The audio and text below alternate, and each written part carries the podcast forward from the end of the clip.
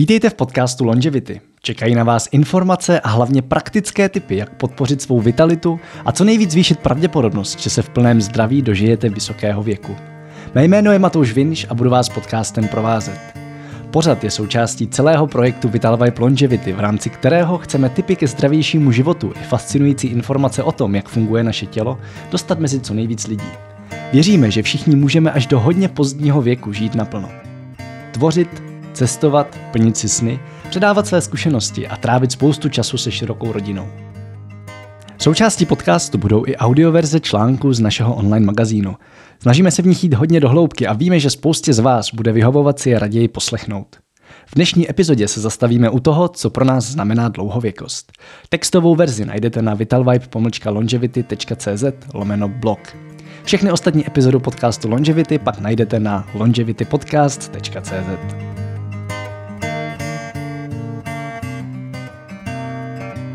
Slovem dlouhověkost, anglicky longevity, se to dnes i v médiích jen hemží. Jenže málo kdo řekne, co konkrétně dlouhověkostí vlastně myslí. Přiblížíme vám, co dlouhověkost znamená pro nás a co může znamenat pro lidstvo a planetu. Budeme se běžně dožívat tisíc let, nebo i víc? Budeme díky tomu mít možnost cestovat k jiným hvězdám a usadit se tam? Bude možné stáhnout všechny naše vzpomínky a vědomosti a nahrát celé naše vědomí do nového těla? Nebo snad tělo přestaneme úplně potřebovat? To jsou otázky, na které asi ještě nikdo odpověď nezná. V rámci úvah se k ním občas sami dostaneme. Otvíralo by to totiž obrovské možnosti pro celé lidstvo. Ale u úvah také zůstáváme, už jenom proto, že výzkum tímhle směrem nemůžeme nijak ovlivnit. Navíc se podobné obrovské změny asi nedočkáme za našeho života, i když kdo ví. Mnohem víc nás zajímají praktické způsoby, jak co nejvíc zvýšit pravděpodobnost, že se sami dožijeme aspoň stovky. Rozhodně nás přitom neláká představa, že zhruba od 60 let budeme řešit další a další zdravotní problémy. Naopak, věříme, že můžeme až do hodně pozdního věku žít naplno. Tvořit, cestovat, plnit si sny, zářit, snít, milovat se, tančit, předávat své zkušenosti a hrát si s dětmi, vnoučaty i pravnoučaty do konce života. Dlouhověkost pro nás znamená žít co nejdelší zdravý a naplněný život. Být co nejdéle aktivní, bez bolesti, chronických potíží, v kondici a se spoustou energie. Vy se s námi v rámci projektu Vital Vibe Longevity můžete vydat na fascinující cestu poznání vlastního těla a jeho skutečných možností. Současný výzkum ukazuje, že pravděpodobně neexistuje důvod, proč bychom měli umírat v určitém věku. Objevují se další a další dílky skládačky, která nám možná nakonec umožní žít tak dlouho, jak se sami rozhodneme. Ale to bychom předbíhali. Dlouhověkost nemusí znamenat žít déle. Průměrná délka lidského života se od průmyslové revoluce zvedla skoro dvojnásobně. Jenže zatím ze všeho nejvíc stojí pokles dětské úmrtnosti. Tu moderní medicína omezila skoro na nulu, stejně jako úmrtnost matek. Pokud jste se v polovině 19. století dožili dospělosti, měli jste už tehdy vysokou šanci dožít se i 60 let, žít do 80 také nebylo tak neobvyklé. Průměrný věk dožití byl tehdy v západní Evropě při narození asi 42 let. Už v jednom roce to ale bylo přes 48 let a ve 30 skoro 64 let. To znamená, že pokud jste se dožili 30, měli jste vysokou pravděpodobnost, že se dožijete víc jak 60. Výrazné zvýšení věku, kterého máte průměrně naději se dožít už při narození, s celkovou průměrnou délkou života výrazně zahýbe. I když se samozřejmě o něco opravdu zvýšila i celková průměrná délka života, pouhá statistika nám pořád v kontextu dlouhověkosti moc neřekne. Už v záznamech ze Starého Říma se objevují lidé, kteří se dožili stovky. Přitom nejvyšší spolehlivě zdokumentovaný lidský věk v roce 2021 dosahuje 122 let a 164 dní. Horní hranice dožití se tedy nijak výrazně nezměnila ani za skoro dvě tisíciletí. Věříme tomu, že mezi lidmi narozenými v druhé polovině 20. století se někteří dožijí 150 let.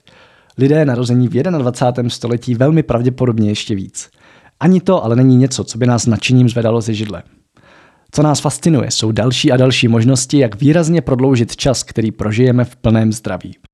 Když se totiž někoho zeptáte, jestli by se chtěl dožít 100 let, velice často odpoví, že ne. Představí si, že by posledních 20 let trávil upoutaný na lůžku. Nebo by postupně zapomněl jména svých dětí a nakonec i svoje vlastní. Pokud se bavíme o léčení nemocí a řešení případů, které přímo ohrožují náš život, posouvá se moderní medicína mílovými kroky. Dokáže nás udržet naživu i po několika infarktech, po mrtvici, při pokročilém stádiu rakoviny. Někdy dokonce dokáže daný problém úplně vyřešit. Začínáme pěstovat náhradní lidské orgány ve skumavkách, dokážeme tělo úplně zbavit více a více typů nádorů nebo umíme manipulovat vlastní kmenové buňky pro regeneraci dřív nevratných změn. Ve stáří to ale stejně většinou znamená jen čekání na chvíli, kdy se objeví další problém. A další. Dřív nebo později takový, který nikdo vyléčit neumí. Co když to tak ale být nemusí? Co kdybychom uměli výrazně zvýšit šanci, že se až do konce života budeme těšit plnému zdraví a elánu? Co kdybychom ještě v 95 vyráželi na celodenní treky do hor, cestovali a plnili si sny, předávali zkušenosti svým pravnoučatům, ale přitom se stále učili něco nového? Chtěli byste se v takovém případě dožít aspoň stovky? Současná věda se konečně začala zaměřovat nejen na to, jak oddálit úmrtí, ale také na to, jak zpomalit stárnutí. To je naprosto zásadní změna úhlu pohledu. Jako čtenáři tohoto textu se už asi delší dobu snažíte žít zdravě. Omezit faktory, které zvyšují riziko onemocnění. Kouření, nezdravou stravu, nedostatek pohybu, stres, únavu nebo alkohol. Zdaleka největším rizikovým faktorem všech nemocí, které se řadí mezi hlavní příčiny úmrtí, je ale samotné stáří. David Sinclair ve své skvělé knize Konec stárnutí píše Jsem přesvědčen, že stáří je nemoc. Jsem přesvědčen, že je léčitelná. Jsem přesvědčen, že ji můžeme vyléčit již za našeho života. A tím se podle mě zásadně změní vše, co víme o lidském zdraví. Pojďme se tedy raději než na to, jak snížit riziko rakoviny nebo jak snížit riziko cukrovky, zaměřit na mnohem zásadnější věc, která se týká úplně všech. Jak zpomalit naše stárnutí? Proč stárneme a proč už nemusíme? Zatím nevíme, proč zestárneme zrovna během zhruba 70 až 100 let a ne třeba za více než 200 let, jako to trvá u některých žraloků. Nebo dokonce za více než 2000 let, jako u korálů. Důležité ale je, že začínáme chápat, proč vůbec ke stárnutí dochází. To jako odrazový můstek k jeho zpomalení poslouží skvěle. K samotnému mechanismu stárnutí se víc dohloubky dostaneme v dalších článcích. Ve zkratce z toho, co víme, jde hlavně o několik jevů. Za prvé, epigenetické změny. Velmi zjednodušeně ztráta schopnosti číst správné geny ve správný čas. Za druhé, zkracování telomer, které chrání chromozomy, a tedy naše DNA před poškozením. Za třetí, postupně rostoucí počet senescentních buněk, tedy buněk, které ztratily schopnost se dělit. Za čtvrté, genomová nestabilita. Za páté, ztráta schopnosti stabilní a bezchybné produkce proteinů, takzvaná proteostáze. Za šesté, snížení funkce mitochondrií, které zásobují buňky energií. A za sedmé, vyčerpání kmenových buněk. Vypůjčili jsme si do nadpisu podtitul zmiňované knihy Konec stárnutí, protože vědci skutečně objevují další a další způsoby, jak stárnutí při nejmenším zpomalit. Jak řešit samotnou příčinu spousty problémů, které na nás s věkem dolehnou. Hlavně ohledání způsobu, jak už teď můžeme sami některé poznatky využívat, je celý projekt Vital Vibe Longevity. Někdy přitom jde o drobné změny životního stylu, jindy o principy, k jejichž pochopení si musíme pročíst aspoň několik vědeckých článků. V první řadě se ale budeme věnovat zdravým návykům, které si do života může zařadit opravdu každý. Návykům, které podpoří přirozené procesy v našem těle. Vlastně už teď můžeme to nejdůležitější schrnout do 12 teda dlouhověkosti. Za prvé, přestaňte kouřit, nejlépe nikdy nezačínejte. Za druhé, jeste méně masa, průmyslově zpracovaných potravin a omezte pití alkoholu.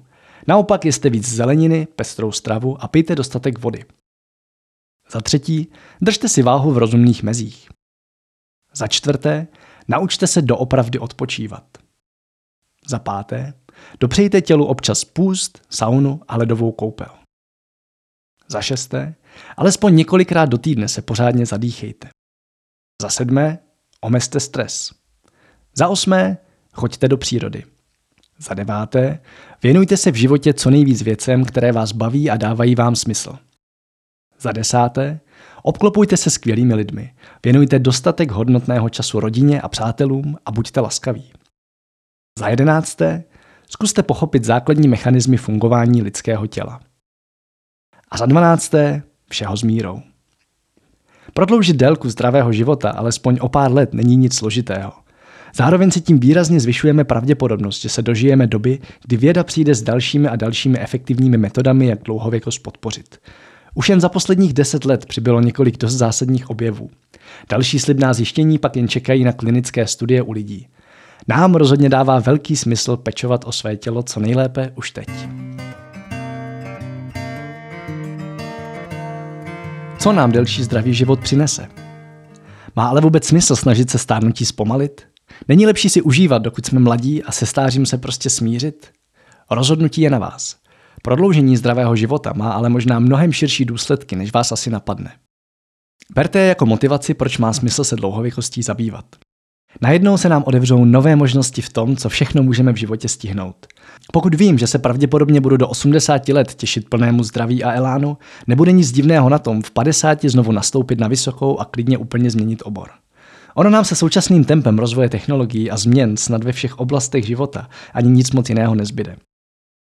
Pokud lidem umožníme pracovat déle, budou moc naplno využít to, co se v životě naučili.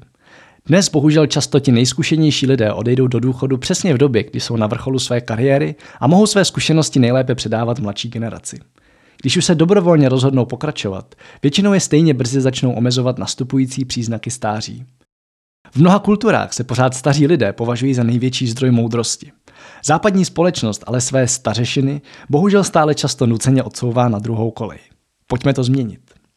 Peter Capelli, ředitel Hortonova centra pro lidské zdroje, zkoumal stereotypy často spojované se staršími lidmi a prohlásil. S věkem se zlepšují všechny aspekty pracovního výkonu. Původně jsem si myslel, že situace bude složitější. Není. Diskriminace starších zaměstnanců skutečně nedává smysl, protože pracují kvalitněji. Za každý dolar vložený do vzdělávání se národní HDP zvýší v průměru o 20,64 dolarů. Představte si, o kolik by se výnos zvýšil, kdyby se nám podařilo prodloužit nejlepší období pracovní kariéry, říká David Sinclair. I v Česku už je minimálně nám, mladším generacím, jasné, že nám státní důchodový systém bez velké změny neposkytuje sebe menší jistotu. Co kdybychom ale namísto nad změnou spoření přemýšleli tak, jak ideálně důchod vůbec nepotřebovat? Být schopni si na sebe bez problémů vydělat i v 80. Přesně o tom totiž prodloužení zdravé délky života může být. Vůbec přitom nejde o to, že bychom měli dřít až do smrti. Jde o celý nový svět příležitostí, který nám to otvírá. David Sinclair k tomu dodává. Možnost pracovat v jakémkoliv věku, bude-li to potřeba a bude-li člověk chtít, nám poskytne svobodu, jakou jsme si ještě před pár lety nedokázali představit. Utratit všechny své úspory za splnění snu, inovaci, rozjetí firmy nebo studium nového oboru přestane být rizikem. Půjde prostě o investici do dlouhého a naplněného života. A to je přesně to, co nás tolik motivuje dlouhověkostí se zabývat. Plnění snů i přínos pro svět. Spousta lidí bohužel plnění vlastních snů nechává až na období za polovinou života. Nejdřív je potřeba budovat kariéru, pořídit si dům, pěkné auto a vychovat děti. Alespoň taková je pořád představa velké části společnosti. Při současném trendu stále pozdějšího rodičovství ale většinou děti odejdou z bytu, když nám je kolem 50 let. Najít pak dost energie a odhodlání k cestě kolem světa, potápění v Arktidě nebo stavbě holistického centra už není zdaleka tak snadné jako ve 30. S delším zdravým věkem je to vše najednou mnohem reálnější. Už jen když se na fenomén podíváme z finančního hlediska. Co budou lidé dělat s penězi našetřenými na stáří, když se o sebe najednou s celkem velkou jistotou budou moci mnohem déle postarat i bez velkých úspor? Co třeba cesta kolem světa? Zimní sídlo v tropech za cenu pár pražských nájmů? Nebo pořídit na stará kolena malou farmu a začít s udržitelným zemědělstvím? Už dnes se navíc setkáváme s čilými sedmdesátníky a osmdesátníky, kteří dlouhé měsíce cestují na vlastní pěst po zapadlých koutech světa a pouští se do bláznivých podniků. Došlo jim, že na smrtelné posteli budou litovat hlavně věcí, které neudělali, i když chtěli. Naštěstí jim zdraví dovoluje resty dohnat a sny si plnit. Ano, platí to i pro Čechy, známe takových celkem hodně. S delším zdravým životem ale lidé zvládají věnovat mnohem víc energie a času nejen sobě, ale i péči o druhé. Ať už jde o dobrovolnictví a charitu, investici do vlastních prospěšných projektů, nebo třeba vstup do komunální politiky s cílem opravdu aktivně něco měnit k lepšímu. Tohle už začíná být zajímavé i v kontextu vlivu dlouhověkosti na celou společnost, ne? Krásným příkladem u nás v Česku je projekt Učitel naživo. Jde o dvouletý program, který umožňuje lidem z kteréhokoliv oboru získat potřebné pedagogické vzdělání, aby mohli učit na druhém stupni základní školy nebo na střední škole. Spousta z jeho absolventů má za sebou úspěšnou kariéru i výchovu dětí a vlastně by se pomalu mohli chystat na důchod. Jenže cítí, že mají dětem co předat a chtějí pomoci s celkovou změnou českého vzdělávacího systému. Dovedete si představit, jak by vypadalo školství, kdyby všechny děti alespoň část hodin trávily s podobnými lidmi? Dlouhověkost nám to konečně umožní v mnohem větší míře.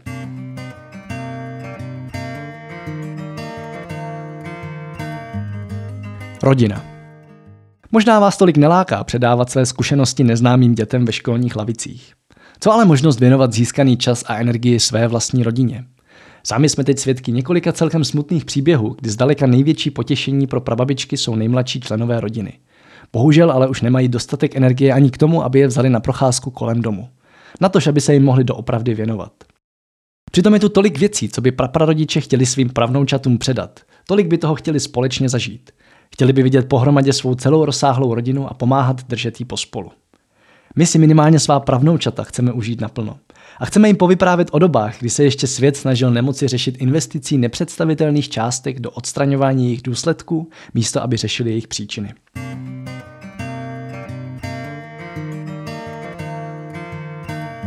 Zdravotnický systém. Jak už jsme psali, jedním ze základních předpokladů na cestě k dlouhověkosti je začít samotné stárnutí vnímat jako nemoc. Například to, že bolest je jen důsledkem nějakého zranění nebo nemoci, jsme už naštěstí pochopili. Stárnutí ale pořád bereme jako něco, čemu se prostě nelze vyhnout. Přitom právě stáří zdaleka nejvíc předurčuje rozvoj nemocí, na které následně umíráme. Co kdybychom aspoň část prostředků, které dnes míří na výzkum léčby rakoviny, srdečních onemocnění nebo třeba Alzheimerovy choroby, věnovali přímo výzkumu stárnutí a cest, jako zpomalit? Tím bychom totiž jen tak mimochodem pořád hodně pomohli všem, kdo mají dnes vysokou pravděpodobnost, že ve stáří onemocní jednou ze zmiňovaných nemocí. Krom toho tak ale ušetříme obrovské prostředky, které potřebujeme pro samotnou léčbu jednotlivých nemocí. U nás to tolik nevnímáme. Velkou část výdajů za doktory a nemocnice nám pokryje pojišťovna. Proč ale myslíte, že skoro celý život posíláme nemalou část svého výdělku na zdravotní pojištění? Vždyť pokud žijeme aspoň trochu zdravě, tak ještě kolem padesátky k doktorům většinou chodíme jenom proto, že nám pošlou pozvánku na preventivní prohlídku.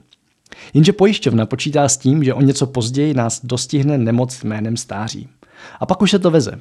Problémy se zrakem a se spaním, bolavé klouby, řídnutí kostí, cukrovka a dřív nebo později infarkt, rakovina nebo demence. Léčení toho všeho stojí i v Česku se špatně placeným zdravotnickým personálem 100 tisíce až miliony na každého nemocného. Přitom to tak vůbec být nemusí. Riziko všech těchto nemocí totiž mnohem víc než stáří chronologické, tedy kolik nám je let, zvyšuje stáří biologické. Nejlépe to pochopíte na smutném příkladu lidí, kteří se už po maturitě rozhodli odpočinek a jakoukoliv péči o vlastní tělo nechat na až někdy. První infarkty a mrtvice po třicítce u nich nejsou nic až tak neobvyklého. My se tu ale naštěstí celou dobu bavíme o zpomalování biologického stáří, na jeho zrychlování. Austrálie například na začátku tisíciletí začala investovat pořádnou sumu peněz do podpory zdraví a prevence nemocí. Délka zdravého života tam dnes u mužů dosahuje 73 let, o 10 let víc než je celosvětový průměr. Dostává se tím do pozitivního začarovaného kruhu. Najednou v systému zdravotnictví zůstává víc a víc peněz, které lze investovat do prevence a prodlužování zdravého života. Což opět ušetří další spoustu peněz, které by jinak byly potřeba na léčbu. My naštěstí nemusíme čekat, až stát v uvozovkách dostane rozum. Můžeme do dlouhověkosti investovat každý sami za sebe.